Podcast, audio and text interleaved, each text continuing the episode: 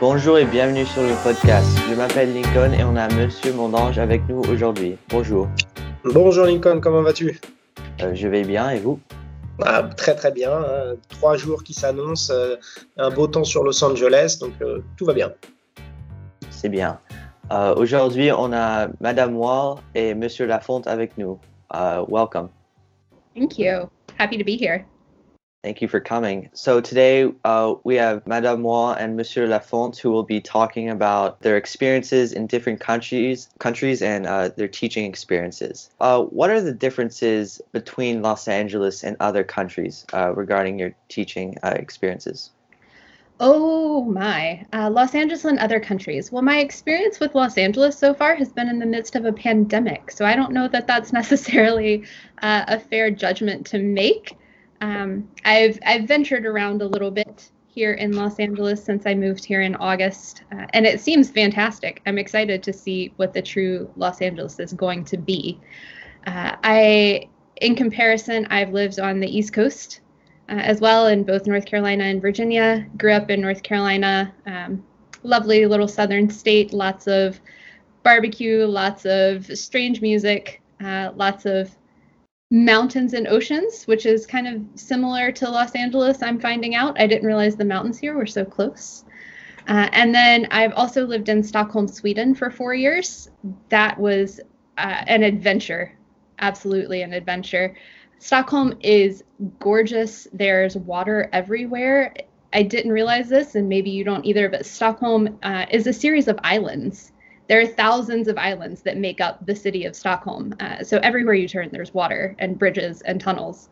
Um, teaching wise, I've taught in public schools here in the States and also uh, in uh, bilingual international schools. So very similar to Lila uh, is where I was in Stockholm. Very cool. And so, how is knowing uh, multiple languages or the, the basics of uh, languages and living in different cultures helped you um, in your life?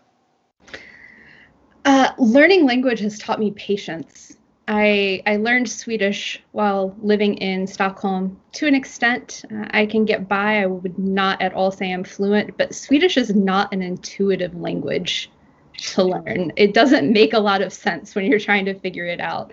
Uh, so trying to to piece those words and phrases together so that people could understand me uh, was an absolute lesson in patience. Um, and then learning other cultures, I think, has made me more sympathetic as a person.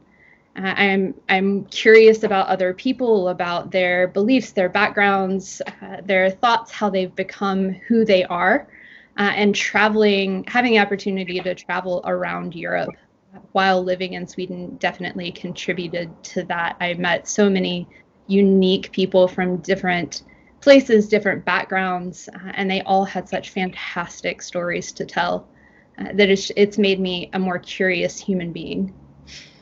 And so, could you uh, talk about like specifically the differences in cultures in uh, in these different states and countries? Sure. So I grew up in North Carolina, as I said, in which is the South, uh, which has its its own culture for better or worse.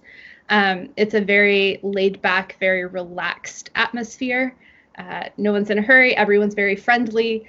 And LA has so far been very similar to that. I've been surprised at the friendliness of the people in LA so far. You know, when you're standing in line at the grocery store and the person in front of you turns around and goes, Hey, I see you bought those cookies on that shelf over there. Those are really good. That's a great variety. Uh, what made you pick those up? And uh, you don't see that in Sweden.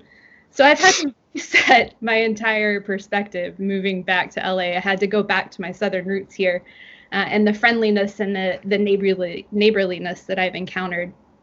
In Stockholm, uh, the culture is much more reserved. Not there's a, a misconception, I suppose, that Swedish people are very cold. And I wouldn't say that's the case. I would say that they're reserved and they want to get to know you before they open themselves up and kind of let you into their lives.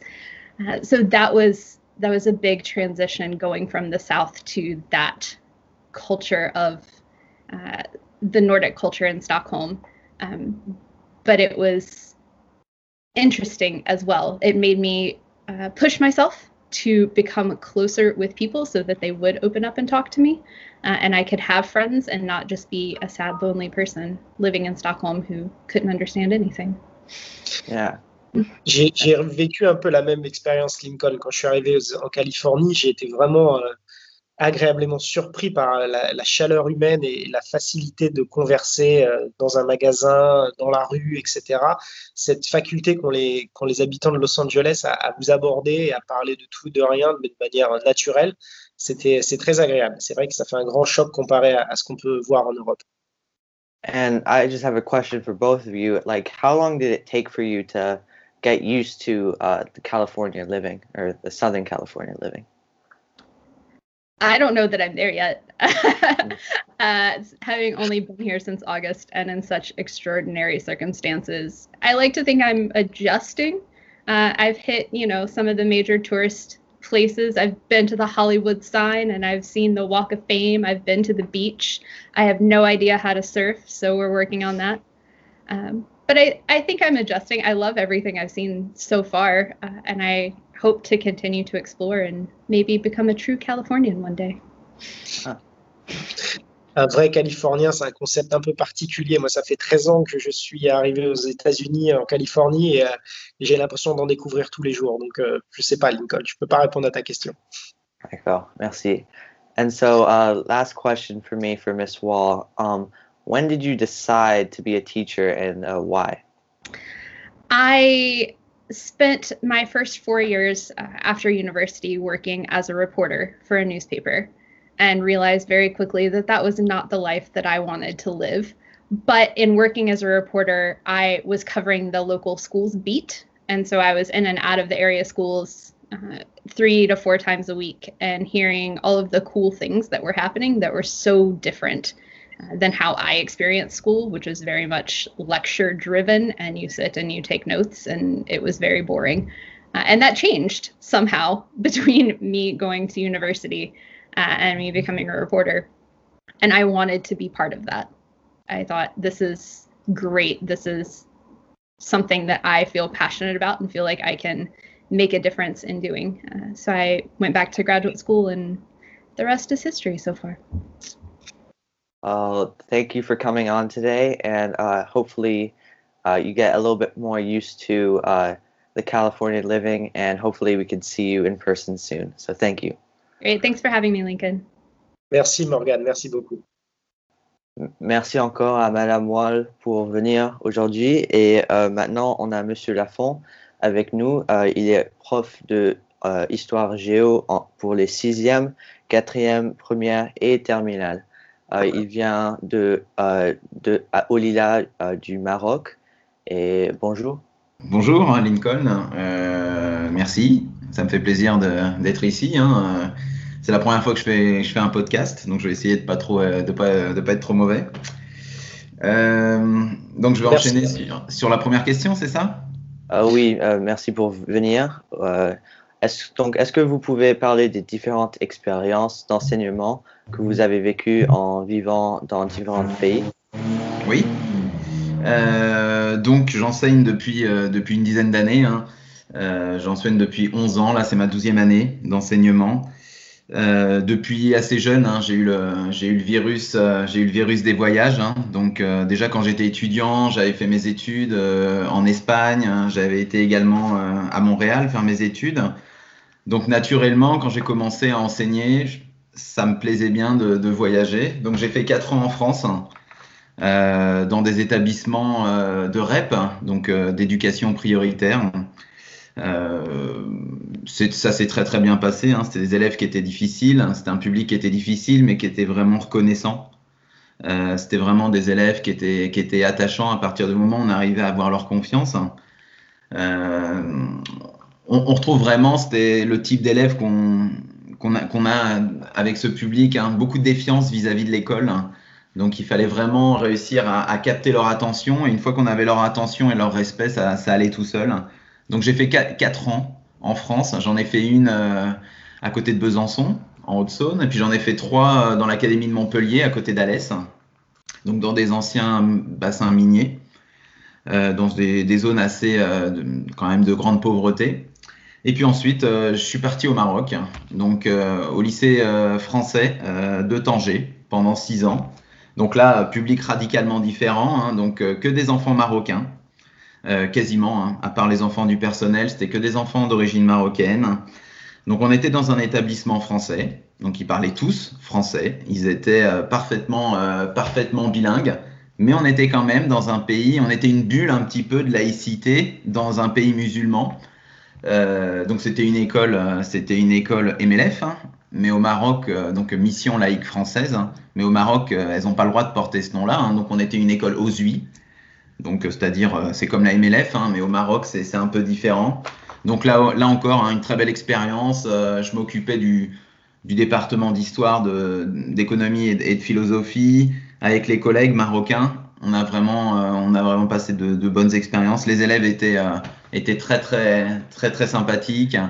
Il fallait les tenir un petit peu. Il y en avait, quelques-uns qui étaient un peu turbulents, mais globalement, euh, c'était, c'était quand même les conditions, les conditions étaient bonnes.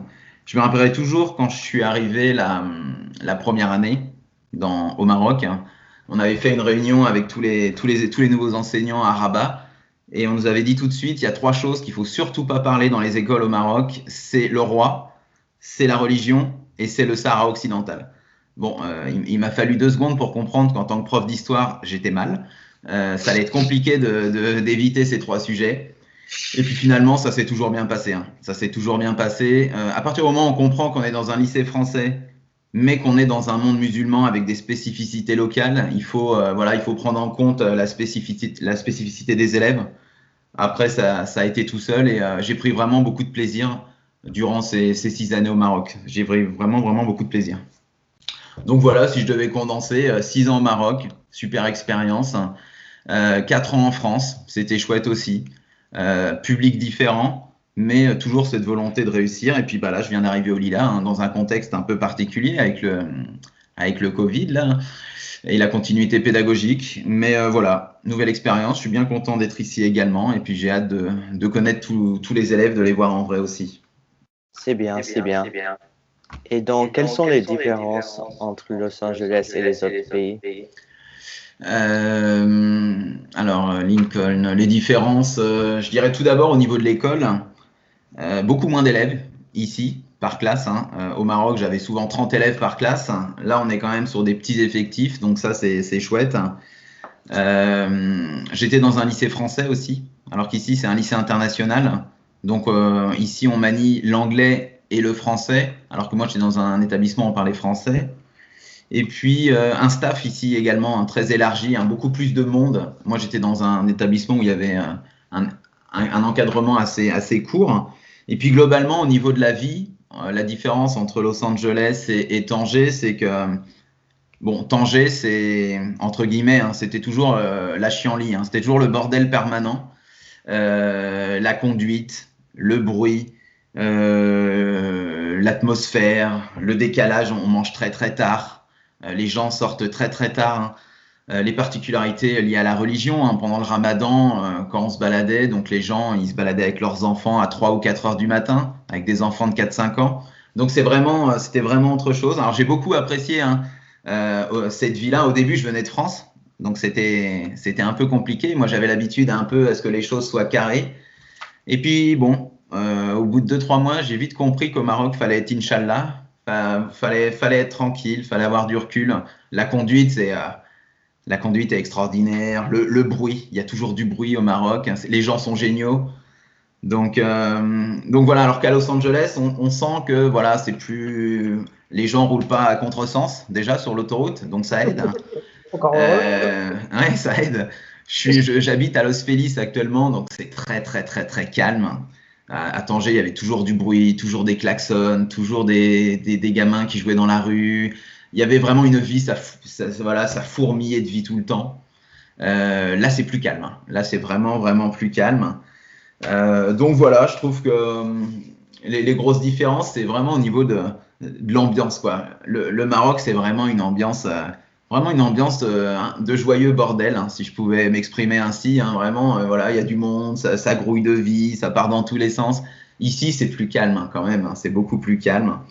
Par contre, au niveau des élèves, si je vais faire un point entre, par exemple, les élèves que j'avais l'année dernière en sciences politiques et puis là, Lincoln ou tous les autres élèves que, que je côtoie, c'est que vous êtes les mêmes. Hein.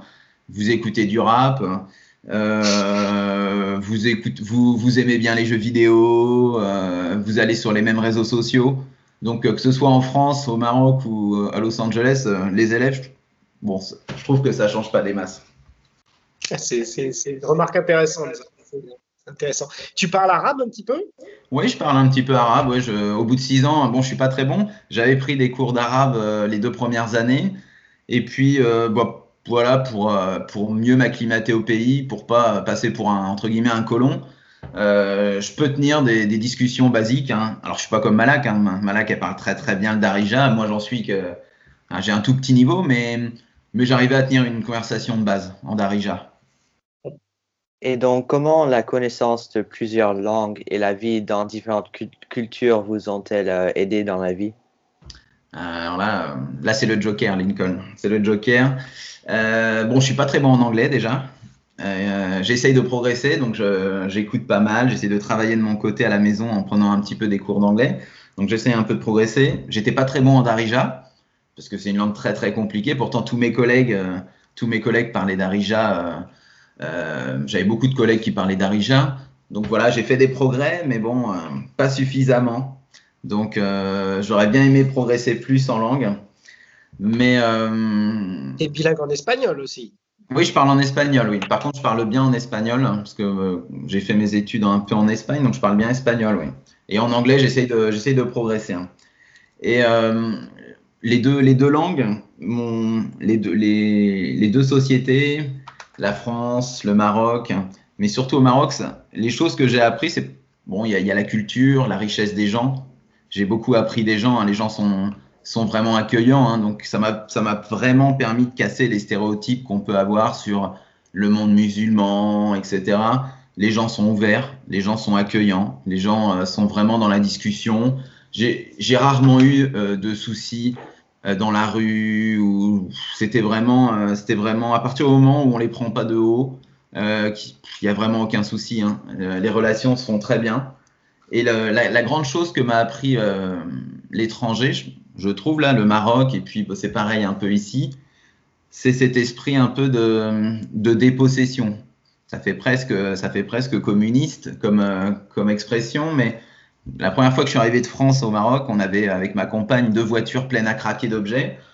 Et puis en fait, euh, petit à petit, on a tout donné. Et puis on, on se rend compte qu'on finalement on a besoin euh, de mon ordinateur avec mon disque dur pour mes cours, euh, une paire de tennis pour courir, faire un peu de sport, euh, euh, une, antenne Bluetooth, là, une enceinte Bluetooth pour écouter un peu de musique. Et puis, bah, pas grand-chose de plus, en fait. Ce que m'a appris vraiment l'étranger, c'est cette dépossession. Euh, quand j'étais jeune, enfin, quand j'étais jeune, il y a quelques années, en France, j'avais une grosse bibliothèque où dès que j'achetais des livres, je les rangeais dans ma bibliothèque pour faire un peu intelligent, on va dire. Ça fait, je me voyais déjà quand j'ai à 50, 60 ans avec une bibliothèque et plein de livres dedans. Et puis en fait, j'ai tout donné j'ai tout donné parce que euh, voilà, je me suis dit que c'était pas ça du tout l'important. J'ai donné euh, quasiment tous mes vêtements. On, a beaucoup beaucoup donné avec ma compagne parce que voilà, on vivait dans un monde où il y avait des gros, des, grandes inégalités sociales. On était dans un quartier populaire parce que ma compagne avait fait des pieds et des mains pour qu'on soit pas dans un quartier européen, qu'on soit vraiment dans un quartier populaire. Donc on était les seuls blancs du quartier. Euh, bon, on s'est fait cambrioler quand même. Hein. Ça, c'était les joies du. Bon. Mais euh, sinon, on a passé six ans dans le même appartement. Euh, tout le monde nous connaissait. Et tout le monde se connaît dans le quartier. Hein. On risquait absolument rien la nuit. Tout le monde, dès qu'il y avait des soucis. Enfin voilà, c'était vraiment une culture. c'était une culture superbe. Le pays est magnifique. Les gens sont super. Et j'ai vraiment beaucoup appris sur moi-même en fait. Hein. L'étranger, ça nous fait vraiment beaucoup travailler sur soi-même. Hein. C'est là qu'on se dit, est-ce que j'ai besoin de ça? Bah non, j'ai pas besoin de ça. Est-ce que j'ai besoin de ça? Bah non, j'ai pas besoin de ça. Donc finalement, quand je rentrerai en France, le jour où je rentrerai en France, bah ça va être assez, euh, ça va être très, très, très soft chez moi. Il n'y aura pas grand chose. Et, donc finalement, pour moi, c'est euh, quand avez-vous décidé d'être enseignant et euh, pourquoi? Euh, bah, Je crois qu'assez tôt, hein, assez tôt, euh, j'ai été arbitre de basket pendant pas mal d'années. J'ai aussi été maître d'internat avant d'être. donc, je m'occupais des enfants la nuit dans un lycée. Donc, assez tôt, j'ai bien aimé ce côté, ce côté transmission, ce côté ce côté euh, voilà être proche des proche des adolescents euh, ce côté voilà vraiment transmission m'a beaucoup plu. Donc si j'avais pas été prof j'aurais été éducateur euh, mais je pense que je serais resté dans le domaine euh, des enfants des adolescents. Je pense que c'est là où je me sens le mieux. Le monde adulte est plus plus dur plus sévère plus strict. C'est voilà je, préférais le monde des, des, jeunes. Ça me plaisait plus. Puis c'est l'âge aussi où on peut encore, on peut encore essayer de transmettre des choses, je trouve, aux adolescents. Euh, pas forcément du savoir, mais euh, de l'esprit critique, de la curiosité. ils sont encore, voilà, quand vous êtes au collège, enfin au middle school, high school, il y a encore cet enthousiasme qu'après on perd. Quand j'étais plus vieux à la fac, c'est difficile de, changer des, gens qui ont déjà la tête pleine d'idées. Euh, alors que quand on est euh, quand on est jeune, on peut discuter. Le but, c'est évidemment, c'est pas d'influencer les, les, adolescents, c'est qu'ils se construisent eux-mêmes en leur faisant comprendre comme ça euh, l'esprit critique, euh, la curiosité, comment on, peut l'acquérir. Parce que je sais qu'aujourd'hui, la majorité des jeunes sont très réseaux sociaux. Et euh, bon, bah c'est nous, on connaissait pas ça, hein, parce que moi, j'avais pas de, ça n'existait pas les réseaux sociaux quand j'étais jeune. Et on en voit bien les, les, dangers en fait. Donc très vite, j'avais vraiment cette passion pour, pour les jeunes hein, et donc je voulais, je voulais vraiment travailler là-dedans. Ou sinon la deuxième option qui était radicalement différente, c'était euh, j'aurais bien aimé être garde forestier. Ah oui, effectivement, c'est pas pareil. Garde forestier, travailler tout seul, aller dans la forêt et puis et voilà. Donc je, je, suis un peu entre les deux. J'aime bien, j'aime bien les, les adolescents. J'aime moins les adultes, donc ça aurait été tout l'un ou tout l'autre. Soit j'étais tout seul comme un ermite, soit je travaille au contact des jeunes. Mais je trouve que voilà, je suis, je, je suis content d'être enseignant quand même. Les jeunes sont intéressants, tous les élèves m'ont apporté. Là, j'ai eu des nouvelles encore d'anciens élèves euh, hier qui me demandent des nouvelles, qui me disent que voilà ce que je leur ai apporté maintenant qu'ils sont à l'université. Voilà, ça fait plaisir quoi. Ça fait plaisir de, de garder, d'être en contact avec mes, mes anciens élèves. J'ai même des contacts avec mes élèves de France. Euh, j'ai un, de mes anciens élèves qui est enseignant maintenant. Donc euh, ouais, ça fait chaud au cœur quand même. Ça fait chaud au cœur de travailler avec les jeunes hein, et de savoir ce qu'ils deviennent. J'aime bien savoir ce qu'ils deviennent par la suite, euh, où ils en sont, ce qu'ils sont devenus. Voilà. Et, nous, on, on, est extrêmement reconnaissants que tu aies choisi de nous rejoindre l'été dernier, car ça n'a pas été euh, pas été facile et on est tellement heureux de t'avoir et les, les, élèves cette année ont vraiment de la chance de t'avoir en tant que prof parce que ouais, ouais. j'espère hein, mais je sais pas hein, ça c'est eux qui diront mais euh, ça n'a pas été facile ça c'est sûr les péripéties ont été, euh, ont été nombreuses. Hein. Ça fait partie de l'aventure. Ça fait partie de l'aventure et c'est ça qu'on retiendra dans quelques années. On en rigolera et ce sera beau, quoi. Mais donc, ça peut euh, au début. Donc merci beaucoup pour venir et euh, on l'apprécie beaucoup. Merci. Merci, merci à toi. Merci, merci à tout le monde. Merci, merci beaucoup. Et donc, Monsieur Mandange, il y a quoi sur le programme pour le, la semaine à venir? Alors, on a la fin du semestre qui arrive euh, le 22 janvier. Donc, euh, les élèves, il euh, faut aller jusqu'au bout de vos efforts. On y est presque là. On enchaînera derrière avec une semaine de conseil de classe où on va se réunir avec vos parents et vos et vous d'ailleurs, vous allez tous être invités, tous les élèves à vos conseils. Et on vous enverra les, les bulletins en début du mois de février. Et puis la suite, on, on fera d'un peu plus d'annonces la semaine prochaine parce que là, on a déjà eu deux, deux, deux invités. Et voilà. C'est bien. Et euh, le lundi prochain, on n'a pas de classe. Donc, euh, oui. donc euh, c'est Martin Luther King Day. Donc, viens pas à l'école. Non. Viens pas sur le computer, sur l'ordinateur. Non, pas d'ordinateur. Trois jours, il fait beau. Très bien, profitons-en. Déconnectons. Oui. Merci encore à Madame Moi et Monsieur Lafont. Et on se voit la semaine prochaine. Merci. À la semaine prochaine, Nicole.